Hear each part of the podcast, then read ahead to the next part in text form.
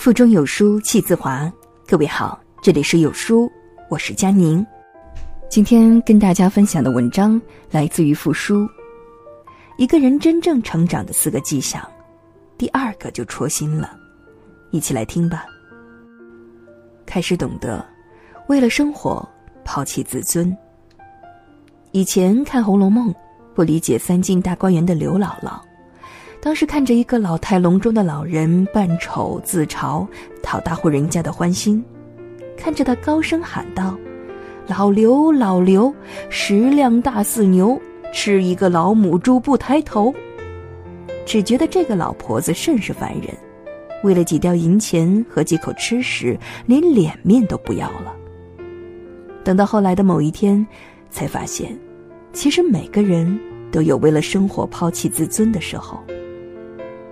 记得有一回，爸爸带我去赴一个饭局，那时虽然年纪小，可从小随爸爸在各种酒局饭局中游走，从不怯场，也就全然没放在心上，只是在饭桌上自己玩自己的，根本不管爸爸在说什么。就在大家觥筹交错，酒菜正酣的时候，忽然听到有人对着爸爸喊：“老王，来，你把这酒干了，今天啊，这项目就成了，够意思吧？”爸爸那时一句话也没有说，默默地站起身，端起了酒杯。那个平时在家呼风唤雨、人人敬畏的爸爸，在这一刻，像个服务员一样，陪着笑脸，端着酒杯恭敬地和桌上的王总、李总一一敬酒。从那次过后，我再也没有和爸爸去过他的饭局，因为实在不忍心看着他为了家人讨生活低三下四的样子。多年前的骄傲和无知，终于在历经世事之后屈服于生活和现实。这不是有心计成浮身，而是我渐渐明白，要不是为了一家老小的温饱，谁又情愿弯下曾经挺直过的腰呢？在韩剧《请回答一九八八》当中，有这样一句台词：“人真正变强大，不是因为守护着自尊心，而是为了爱的人抛开自尊心的时候。”当我懂得了这个道理之后，我终于明白了那些以前根本无法理解的事。我终于明白了为什么送餐小哥能在半夜的街头失声痛哭。我终于明白了为什么烈日炎炎还有清洁工在挥汗劳作。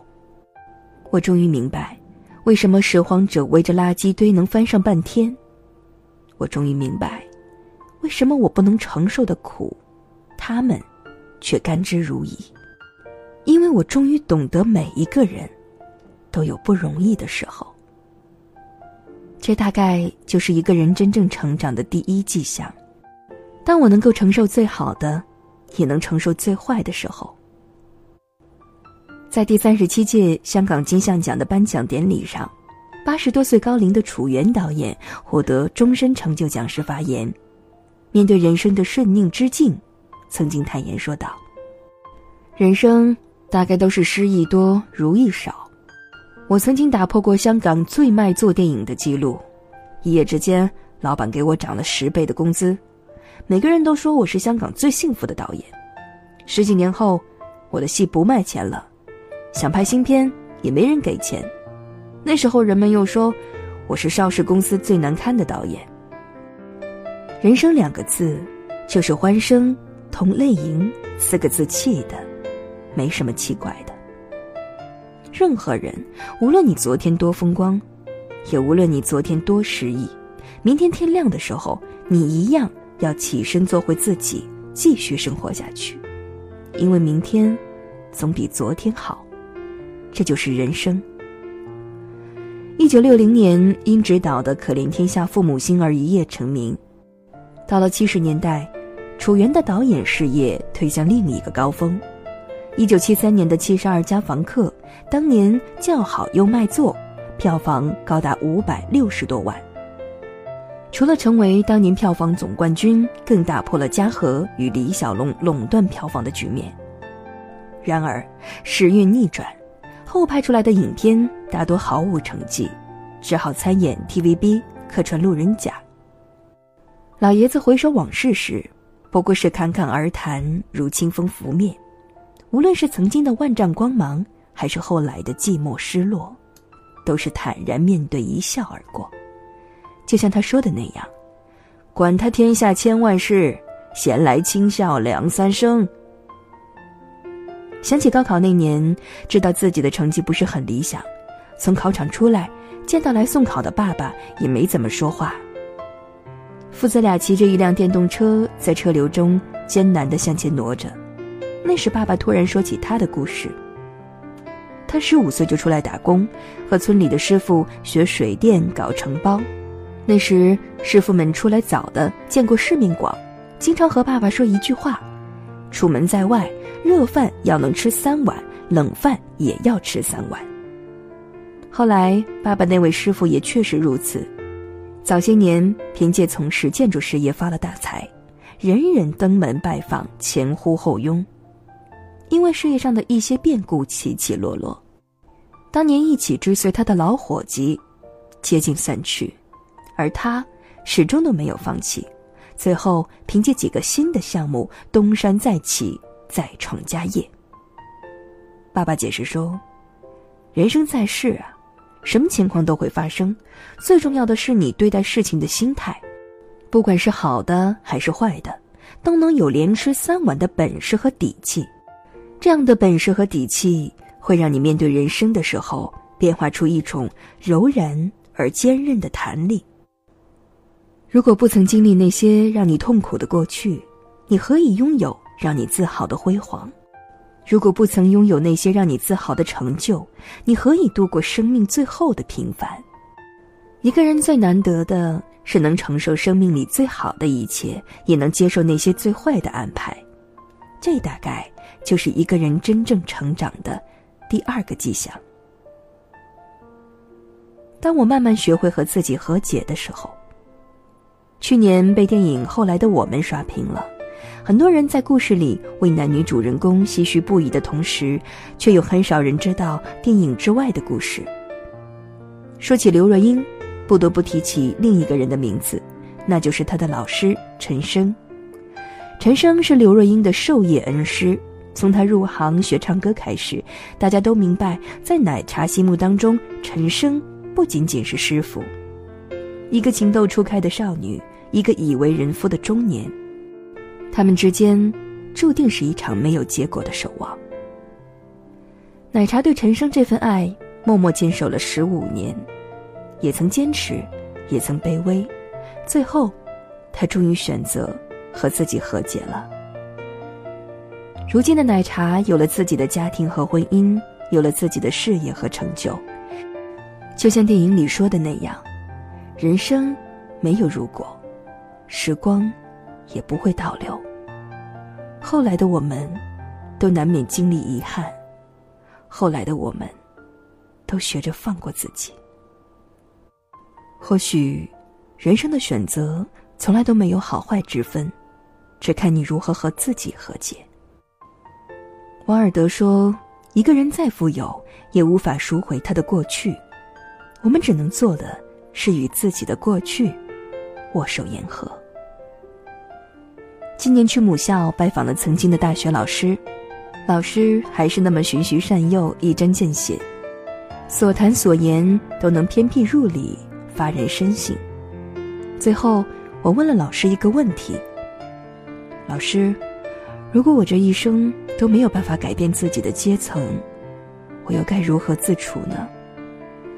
而后我们彼此沉默良久，老师缓缓地说，你要学会和自己和解。《霸王别姬》当中有句台词说得好，一个人有时候要学会自个儿成全自个儿。人生啊，从来都没有容易走的路，只有自己想走的路。如果实在不知道该怎么选，就选择那条自己最喜欢的路走下去。没有人能够预测结局，看透未来，我们能做的只有过好当下，与自己达成和解。人生之不如意者十有八九，慢慢学会和自己和解的时候，至少你还能够拥有一两分快乐恬淡。这大概就是一个人真正成长的第三个迹象。最后是当我变得越来越温柔的时候。这些年看着身边的朋友步入了婚姻的殿堂，看着以前的同事做到了追求已久的成绩，看到了小时候经常欺负自己的伯伯开始变得佝偻着身子，看着自己慢慢变成一个凡事只看利弊不看对错的人。曾经一度以为对这个世界越来越冷漠我就是成长了，后来发现其实并不是。真正的成长是对这个世界越来越温柔。当我遇到一个需要认识的新同事时，我不再是计算利益计较输赢，而是真心和对方做朋友。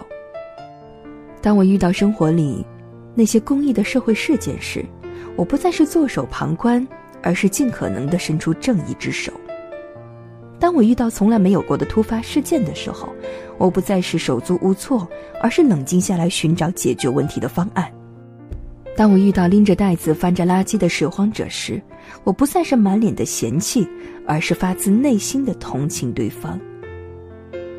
诚如《无问西东》当中为国牺牲的沈光耀所说，这个世界缺的不是完美的人，而是从心底给出的真心、真意、无畏与同情。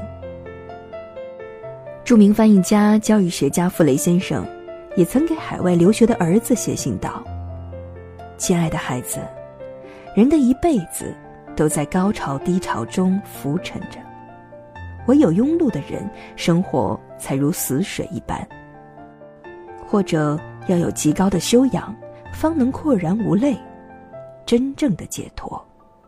只要高潮不过分使你紧张，低潮不过分使你颓废就好了。太阳太强烈会把五谷晒焦，雨水太猛也会淹没庄稼。我们只求心理相当平衡，我相信你会逐渐学会这一套，越来越坚强的。真正的长大不是海啸狂风来势汹汹，也不是天崩地裂手足无措，是平凡世界里的琐事过后无风无雨的那一天，你突然抬头那一下，忽然发现爸爸的花落了。然而你终于明白你的人生要怎么过，你的未来该怎么做，你该把宝贵的温柔给谁的时候，这大概就是一个人真正成长的第四个迹象。在这个碎片化的时代，你有多久没有读完一本好书了？长按扫描文末二维码，在有书公众号菜单免费领取五十二本共读好书，每天会有主播读给你听哦。我是主播佳宁，在魅力江城省市同名的地方吉林为你送去问候。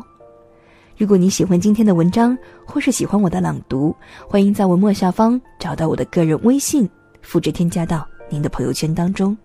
相信我们可以是生活当中的知己，让我们一起读书，共同成长。感谢你的收听，我们下期见。